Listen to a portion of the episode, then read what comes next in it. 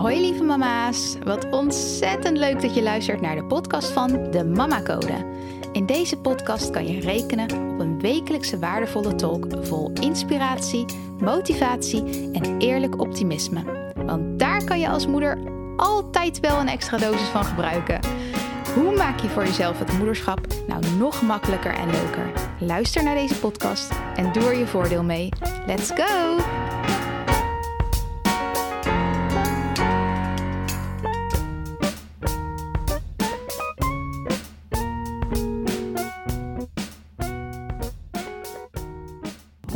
Mama's, welkom bij een nieuwe aflevering van de Mama Code podcast.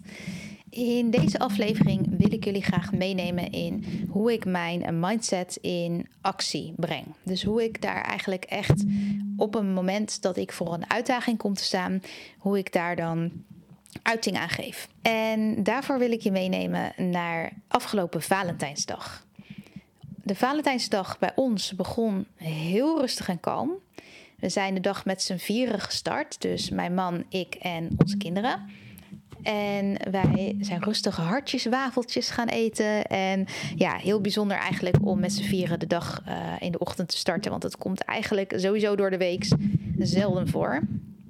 En we, ik had het een beetje leuk versierd. En uh, nou ja, het was gewoon fijn om de dag uh, samen of de ochtend door te brengen. En vervolgens ging iedereen zijn eigen kant op. Oppas, school, werk. Uh, en ik zelf ben boodschappen gaan doen. Ik heb wat in huis aangerommeld. En so far so good. Het verliep allemaal goed. Op een gegeven moment ben ik Mason op gaan halen uit school. Hij had nog een vriendje meegenomen om mee te spelen. En uh, toen hij lekker aan het spelen waren, kreeg ik bericht dat het niet goed ging met een familielid dat dicht bij ons staat. En dat, uh, ja, daar wilden we eigenlijk heel graag hulp aan bieden. Omdat het van uh, mijn manse kant was, uh, is hij na werk gelijk door daar naartoe gegaan. Dat hadden we samen zo besloten en nou, stonden we ook gewoon helemaal achter. En ja, eerst, eigenlijk wist ik op dat moment wel al dat ik de komende uren, of misschien komende dagen, of misschien zelfs komende weken, ik had geen idee, maar dat ik in ieder geval voor een tijdje um, alleen voor de kinderen zou zorgen. Nou, is dat op zich niet erg. Dat doe ik natuurlijk met alle liefde. En zeker in zo'n geval. Maar ik wist wel ook gelijk dat ik mijn uh, mindset, mijn ondersteunende, helpende mindset, enorm goed zou kunnen gaan gebruiken. Niet alleen om dus die zorg voor de kinderen uh, op mij te nemen, maar ook omdat ik weet dat het een van mijn triggers is om voor um, een moment te komen staan waarbij ik uh, nul controle heb, niet weet hoe de dag gaat lopen, niet weet wat er aan de hand is. En ja, eigenlijk een beetje uh, dat allemaal uit handen moet geven. En welkom bij een van mijn grootste uitdagingen. Maar ook zeker welkom in het moederschap, waar je niet voor je uitdagingen kan weglopen. Wat ik denk iets heel goeds is, iets heel moois. Hè? Laten we dat voorop stellen. Want van daaruit komt groei. Van die ongemakkelijke situaties, wat uit je comfortzone is, daar kan pas groei plaatsvinden. En het was ook een mooie test voor mij om te kijken van hé, hey, hoe, uh, hoe ga ik daar nu mee om en hoe ben ik daarin gegroeid maar ik dacht ook gelijk, oké, wat, wat vind ik belangrijk? Wat ga ik nu de komende uren belangrijk vinden? Want dan weet ik pas waar ik dus mij op ga richten. Waarmee mijn acties in lijn zullen zijn. En ik besloot dat ik op dat moment belangrijk vond dat we zoveel mogelijk hè, in een situatie toch wel anders is en niet onder controle en uit je comfortzone en ja, onduidelijk eigenlijk dat we daarin zoveel mogelijk alles kunnen doen zoals we dat gewend zijn. En uh, dus zoveel mogelijk structuur kunnen behouden. Dus ik ben toen, terwijl Mason nog met zijn vriendje aan het spelen was, ben ik uh, alvast gaan koken, eten voorbereiden. Zodat we op een normale tijd, zoals nou voor onze normale tijd is, te kunnen eten. En vervolgens, nadat het vriendje opgehaald was, zijn wij, Mason en ik, samen James gaan ophalen. En door niet zomaar door te draven, maar ook echt eventjes stil te staan bij wat vind ik belangrijk en hoe ga ik hier nu mee om?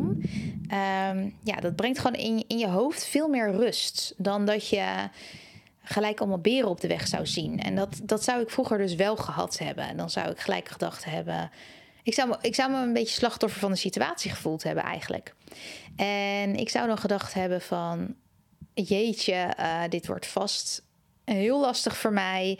Niet handig dat dat nu is. Ja, dat zou me vroeger uh, onrust bezorgd hebben. En nu voelde ik me zo krachtig. Ik dacht, nee, dit kan ik aan.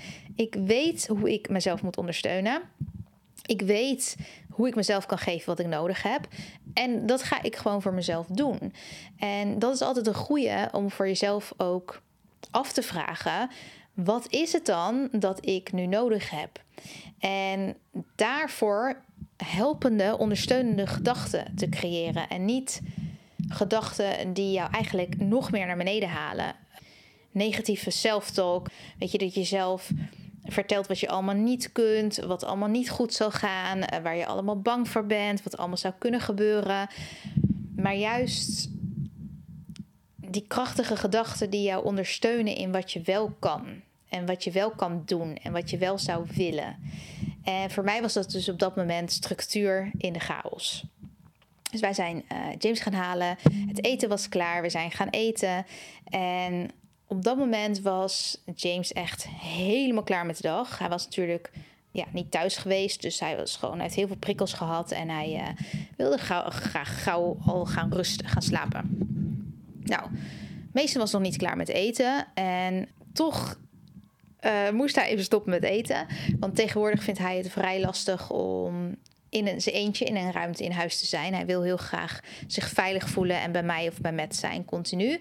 En dat is prima. Dat is wat hij nu nodig heeft op dit moment. En dat geven we hem ook gewoon. Want ik denk dat het heel belangrijk is om zoiets juist heel serieus te nemen. Want voor een kindje is het allemaal heel echt. En het hoeft niet te zijn wat jij voelt of denkt of vindt of ervaart of weet misschien. Maar uh, voor hem was het wel heel echt, of is het heel echt. Dus daar ga ik dan in mee. En uh, dus de laatste tijd, als uh, ik alleen thuis ben en ik breng James naar bed, dan gaat Mason dus mee. En ook nu. En ja, daar kwam eigenlijk al, al een van de uitdagingen. Want James vond het erg lastig om in slaap te vallen op dat moment. Terwijl hij wel heel moe was. En Mason wilde heel graag terug naar beneden en eten, maar niet alleen. Dus terwijl ik in mijn ene hand. Uh, mijn ene hand had ik James handje mee vast in zijn bedje. En mijn andere hand had ik Mason vast, die naast me stond. In het donker. Uh, en op een gegeven moment, ja, weet je, een kindje van vijf wordt ongeduldig. En die begon een beetje aan mijn arm te trekken van... kom je mama, gaan we al naar beneden? Kom, kom mee met mij. Maar uh, ja, dat kon natuurlijk niet. En James werd er alleen maar wakker van. Dus het was, uh, was niet ideaal. Uiteindelijk zijn we naar beneden gegaan. Maar achteraf toch te snel. Want James was dus nog niet klaar met uh, in slaap vallen. En hij moest best wel huilen. Dus ik zei tegen Mason, joh, ik ga nu naar boven toe. Want uh, ja, James heeft mij gewoon weer nodig. Hij slaapt nog niet. En Mason koos er toen voor om beneden te blijven. Wat mij verbaasde. En hij dook wel met zijn gezicht in een kussen. En hij zei, ik ga gewoon hier zo liggen tot je terugkomt. Nou, prima. Ik dacht, baby steps. Hè, als dit zijn uh, eerste stap is voor alleen weer in een ruimte zijn, dan prima. Hij geeft dat aan. Uh, maar toen ik boven was en James in slaap aan het brengen was, of in ieder geval aan het ondersteunen, comfort bieden, viel hij bijna in slaap. Weet je wat, dat momentje dat zijn handje zo steeds meer iets los gaat van jouw handje en of jouw hand, jouw handje. Um, en ja, je, voelt, je hoort die ademhaling, die verzwaart wat. En je weet, oké, ik kan zo meteen heel stil weglopen. Maar precies dat moment begon uh, Mason onwijs, ja, gewoon te schreeuwen. Echt hysterisch in paniek. Uh, omdat hij toch, toch bang was daar beneden. En eerlijk gezegd, op zo'n moment, hè, uh, je kan de beste mindset van de wereld hebben. heb, ik, heb ik niet. Ik heb wel een hele sterke mindset inmiddels, kan ik over mezelf zeggen. Maar ik, bij wijze van, weet je, je kan nog zo'n goede mindset hebben. Uh, op zo'n moment, ik in ieder geval, sta dan niet te springen en te dansen van... Uh, woe, ben ik blij, ben ik dankbaar. Ja, tuurlijk, kom maar jongen. Geef niet dat hij weer wakker is geworden. Nee, ook ik voel op dat moment frustratie. Ook ik voel dat ik het niet fijn vind. Ook ik voel dat ik de dag eigenlijk gewoon wil afsluiten. Ook ik voel dat ik niet op twee plekken tegelijk kan zijn en vind dat vervelend. Want twee kinderen, twee verschillende leeftijden, twee verschillende behoeften. Ja, dat maakt het ingewikkeld. En op dat moment roep ik naar beneden dat Mason maar gewoon naar boven moet komen. En ik geef wel bij hem aan, luister, nu is James wel weer wakker geworden.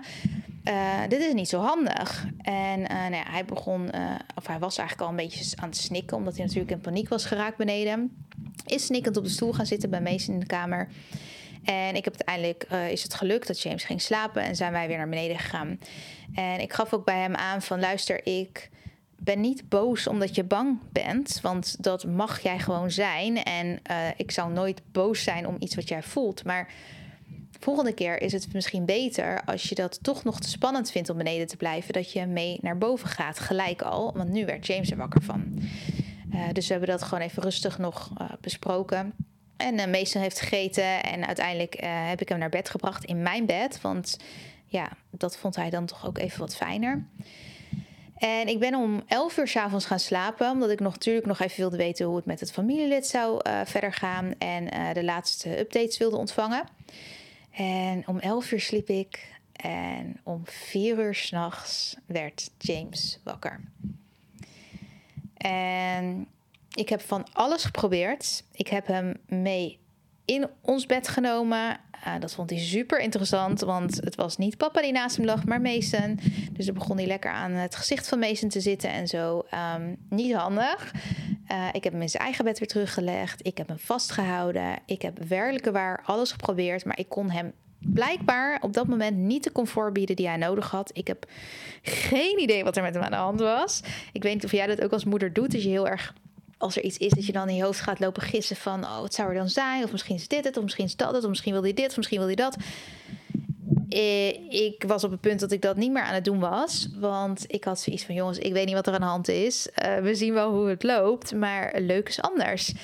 En um, ja, op een gegeven moment was het zeven uur s ochtends. Hij is van vier tot zeven wakker geweest en ik ook. Dat is heel, heel lang geleden. Maar ja, dat was precies nu wel, nu ik alleen was. Dat is wat het is. En ik vroeg me af in de ochtend weer: wat vind ik nu belangrijk? Wat ik belangrijk vond, is dat dingen zoveel mogelijk door kunnen lopen zoals ze normaal gesproken lopen. Dus dat houdt ook in meesten die naar school kan. Dat houdt ook in aankleden, klaarmaken, ontbijten. Al die dingen die we normaal ochtends doen. Ongeacht dat ik weinig heb geslapen. Ongeacht uh, dat ik natuurlijk liever de situatie anders had gezien. Die was niet anders. En op dat moment is het dus weer van welke, welke beter voelende gedachten kan ik hebben? Kan ik voor mezelf creëren? Want ik kan op zo'n moment tegen mezelf zeggen dat het niet uitkomt, dat ik moe ben, dat ik uitgeput ben, dat ik niet weet hoe ik de dag door moet komen, dat het me niet gaat lukken om ons allemaal klaar te maken op tijd, dat ik heel zielig ben, dat ik het slachtoffer ben van de situatie, uh, dat het super stom is dat ik hier alleen ben. Precies nu, dat zul je altijd zien, precies nu slaapt hij uh, drie uur lang niet had ik het maar kunnen afwisselen met iemand. Ik kan mezelf van alles vertellen wat mij niet ondersteunt. En vroeger had ik dat ook gedaan. Vroeger zou ik dat gedaan hebben. Maar het zou me ook geen steek verder geholpen hebben. En het is heel zinvol om in zo'n situatie eigenlijk bewust te worden van wat vertel ik mijzelf eigenlijk. Vertel je jezelf dat je het niet aan kan? Vertel je jezelf dat een ander de schuld eraan heeft? Weet je, want, want tuurlijk, het is zo dat. Ja, in dit geval was ik wakker omdat James niet sliep. Maar vervolgens ben ik degene s ochtends die verantwoordelijk is voor de keus die ik maak, hoe ik mezelf op ga stellen.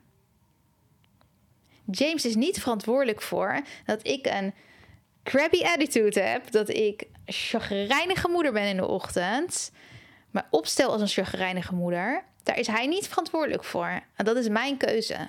En dat is misschien makkelijker gezegd dan gedaan. Maar uiteindelijk werkt het wel zo. Want welke gedachten, wat vertel jij jezelf? Hoe verantwoord je naar jezelf je eigen keuzes? En daardoor stelde ik mijzelf dus de vraag: wat vind ik nu belangrijk? Ik vind het nu belangrijk dat alles zoveel mogelijk normaal kan doorlopen. Ik vind het belangrijk dat ik mezelf kan opfrissen, want dan voel ik me fitter en fijner.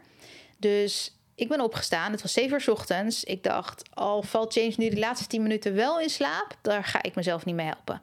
Ik maak mezelf niet gelukkiger om van 7 uur tot 10 over 7 te slapen. En we moeten er toch uit strakjes. Dus ik ben opgestaan. Ik heb de kleertjes van de kinderen bij elkaar geraapt. Um, James die was er helemaal klaar mee, dus die heb ik uit zijn bedje gehaald. En vervolgens werd um, heel kort daarna ook Mason wakker. En ik heb de kids aangekleed. Ik heb mezelf opgefrist, tanden gepoetst, gezicht gewassen. Ik heb me aangekleed. En um, we zijn naar beneden gegaan om te ontbijten. Ondersteunende gedachten zijn zo belangrijk. Wat je jezelf vertelt maakt het verschil. Is dat dan alles wat je maar hoeft te doen en jezelf positieve dingen vertellen? Nee, maar het is wel ontzettend helpend en steunend. En ik heb mijzelf verteld dat ik de situatie aan kan. Ik heb mijzelf verteld dat we er samen doorheen komen. Ik heb mezelf verteld dat ik daar kan staan als de moeder die ik wil zijn en uiting kan geven aan wat ik belangrijk vind, ondanks slaapgebrek. Ik heb mezelf verteld dat ik ook alleen deze dingen kan doen. Ik heb mezelf verteld dat ik het belangrijk vind dat Mason naar school kan. Ik heb mezelf verteld dat ik weet in elke situatie hoe ik mijzelf kan ondersteunen en dat ik mezelf ga geven wat ik nodig heb dat is een wereld van verschil met wat ik mijzelf een paar jaar geleden verteld zou hebben. Uiteindelijk was het zo dat mijn man, s ochtends, toen wij hier aan het ontbijten waren, thuis kwam. Hij kwam thuis en eh, hij zei: Ja, ik dacht, ik kom jullie even helpen met de ochtendspits. Super lief, echt mega lief en totaal onverwachts. En hij kwam niet omdat ik weet je, eh, dat afgedwongen zou hebben met negatieve comments. Hij kwam niet omdat ik hem verteld had dat hij hier moest zijn in plaats van daar. Niks van dat. Hij kwam hier omdat hij dacht aan wat wij nodig zouden hebben. En hij heeft uh, James nog een paar uurtjes meegenomen, uh, zodat ik wat bij kon slapen. Heb ik ook gedaan, heb ik dankbaar gebruik van gemaakt. Ik weet dat er heel veel moeders zijn die het echt lastig vinden om gebruik te maken van hulp die aangeboden wordt. Uh, dat het kan voelen als ja, teken van zwakte, het niet alleen aankunnen. Weet je, dat, dat, die dat streven naar perfectie. Van uh, het perfecte plaatje, ik moet het allemaal alleen kunnen. En uh, ja, dat je niet goed genoeg zou zijn als moeder als dat niet het geval is. En ik denk juist dat het heel krachtig is om hulp aan te nemen. En ik heb dat ook dankbaar met beide handen gedaan. Want ik weet dat als ik dat doe, dat ik mijzelf daarmee help. En als ik mijzelf daarmee help, dan help ik uiteindelijk ook mijn kinderen en mijn gezin ermee. Want uh, dan ben ik meer uitgerust, dan ben ik blijer, dan ben ik meer zen. dus ja, weet je, en je druk maken om de mening van anderen dat een ander jou misschien niet goed genoeg vindt als moeder, of dat je niet capabel genoeg bent, of dat je het niet alleen aan kan. Ja, ik heb daar geen boodschap aan. De waarde die jij hangt aan de mening van een ander, daar kies jij zelf voor. Dat is de waarde die jij daaraan hangt. En ik zou zeggen, hang lekker veel waarde aan hoe jij je voelt en wat jou helpt.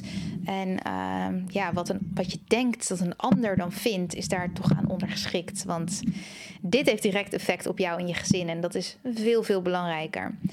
En uiteindelijk heeft mijn man nog best wel wat tijd uh, doorgebracht bij ons familielid die dat nodig had. En Je, ik heb gewoon de dingetjes opgepakt die opgepakt uh, moesten worden. En verder de boel een beetje de boel gelaten. En mijzelf ook op die manier ondersteund. En uiteindelijk is het gelukkig helemaal goed afgelopen. Het was wel echt even schrikken en heftig. Maar het is allemaal goed gekomen. Um, en ik weet nog dat mijn vader mij een uh, berichtje stuurde. Uh, die had uh, vlak nadat dit allemaal gebeurde, had hij podcast aflevering 11 geluisterd. Als je niet iets hebt geluisterd, dat is de vorige afgelopen podcast aflevering. En hij stuurde mij een berichtje van, volgens mij heb je je eigen tools de afgelopen dagen wel goed kunnen gebruiken. en ik stuurde hem terug, nou weet je pap, ik heb ze allemaal in moeten zetten. En ja, weet je, dit is gewoon. Iedereen heeft zijn eigen triggers. En voor iedereen is iets anders zwaar of een uitdaging. Of voor mij is dat dan dat onbekende. En uh, niet omgaan met niet weten wat er gaat komen. En uh, ja, ik denk uiteindelijk is het het belangrijkste dat je gewoon heel lief voor jezelf bent. En dat je dus gedachten creëert die jou ondersteunen. En ik gun jou dat ook. Ik gun jou dat je positieve gedachten hebt, waardoor jij jezelf uplift. En dingen tegen jouzelf vertelt die waar zijn, die ook waar zijn, maar die heel krachtig zijn. En die jou zetten in de identiteit die je daadwerkelijk bent. En die creëer je zelf. Want wat jij jezelf vertelt, dat is jouw waarheid. Dat is wat jij gelooft. En vertel jezelf alsjeblieft dingen die krachtig zijn en die jou omhoog halen en die jou in jouw licht zetten. En ik weet zeker dat die er ook zijn, dat je die ook kan vinden. Dat is misschien even een beetje oefenen, want je, als je gewend bent, dat je comfortzone is om continu in negatief te, eh, te vallen en negativiteit en om jezelf continu dingen te vertellen en waardoor je je eigenlijk alleen maar slechter gaat voelen, dan is dat ook eventjes een switch die je moet maken. Maar begin er gewoon mee klein. Begin gewoon met kleine dingen die je jezelf kan vertellen. Al zijn het maar gedachten als: ik kan dit, ik kan dit handelen, ik maak het beste uit de dag. Ik ga ervoor zorgen dat we allemaal in ieder geval te eten hebben. Weet je, gewoon pure basic feiten. Klein, begin klein. En het zijn baby steps. Dat gaat je zo enorm ondersteunen. En ik denk dat geen één moeder het verdient om negatief over zichzelf te praten. Waar je continu bezig bent met het zorgen voor kinderen, continu bezig bent met het zorgen voor anderen, zorgen dat alles goed loopt in huis. Weet je, ik, ik weet gewoon dat je zo je best doet. En het gaat me echt aan het hart. Ik vind het zo zonde dat je dan jezelf daar de credits niet voor geeft. En waarom zou je dat niet doen? En probeer het eens, want het voelt zo goed. Het voelt echt zoveel beter. En je bent dat meer dan waard. Je bent dat meer dan waard. Dus ik hoop dat je dat uh, na deze aflevering gelooft. En ook ja, dat het je ook lukt om wat positiefs over jezelf te vertellen. En als het niet lukt, hou het dan bij de feiten in eerste instantie. Maar alsjeblieft, maak het niet moeilijker voor jezelf. Pak die verantwoordelijkheid om jezelf te empoweren, om jezelf te supporten. En wat voor jou een lastige situatie is, is voor jou een lastige situatie. En laat niet iemand anders vertellen dat die situatie niet lastig is. Want als jij dat zo voelt, dan is dat zo voor jou. Maar wat kan je tegen jezelf zeggen om jezelf daarin te ondersteunen? Om jezelf te helpen. Alright. Heel, heel, heel veel liefde van mij naar jou. En ik hoop dat je volgende week weer luistert. Tot dan. Doei doei.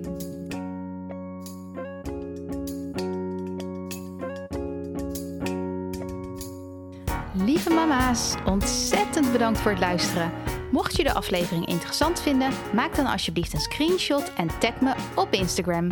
Daarmee kunnen we samen weer andere moeders inspireren. En ik vind het natuurlijk zelf ook leuk om te zien wie er luistert. Deze podcast is gratis te beluisteren en als je een review bij deze aflevering achter wil laten, zou dat helemaal super zijn. Zo vergroten we het bereik onder andere moeders. Heel, heel, heel erg bedankt alvast en tot de volgende keer.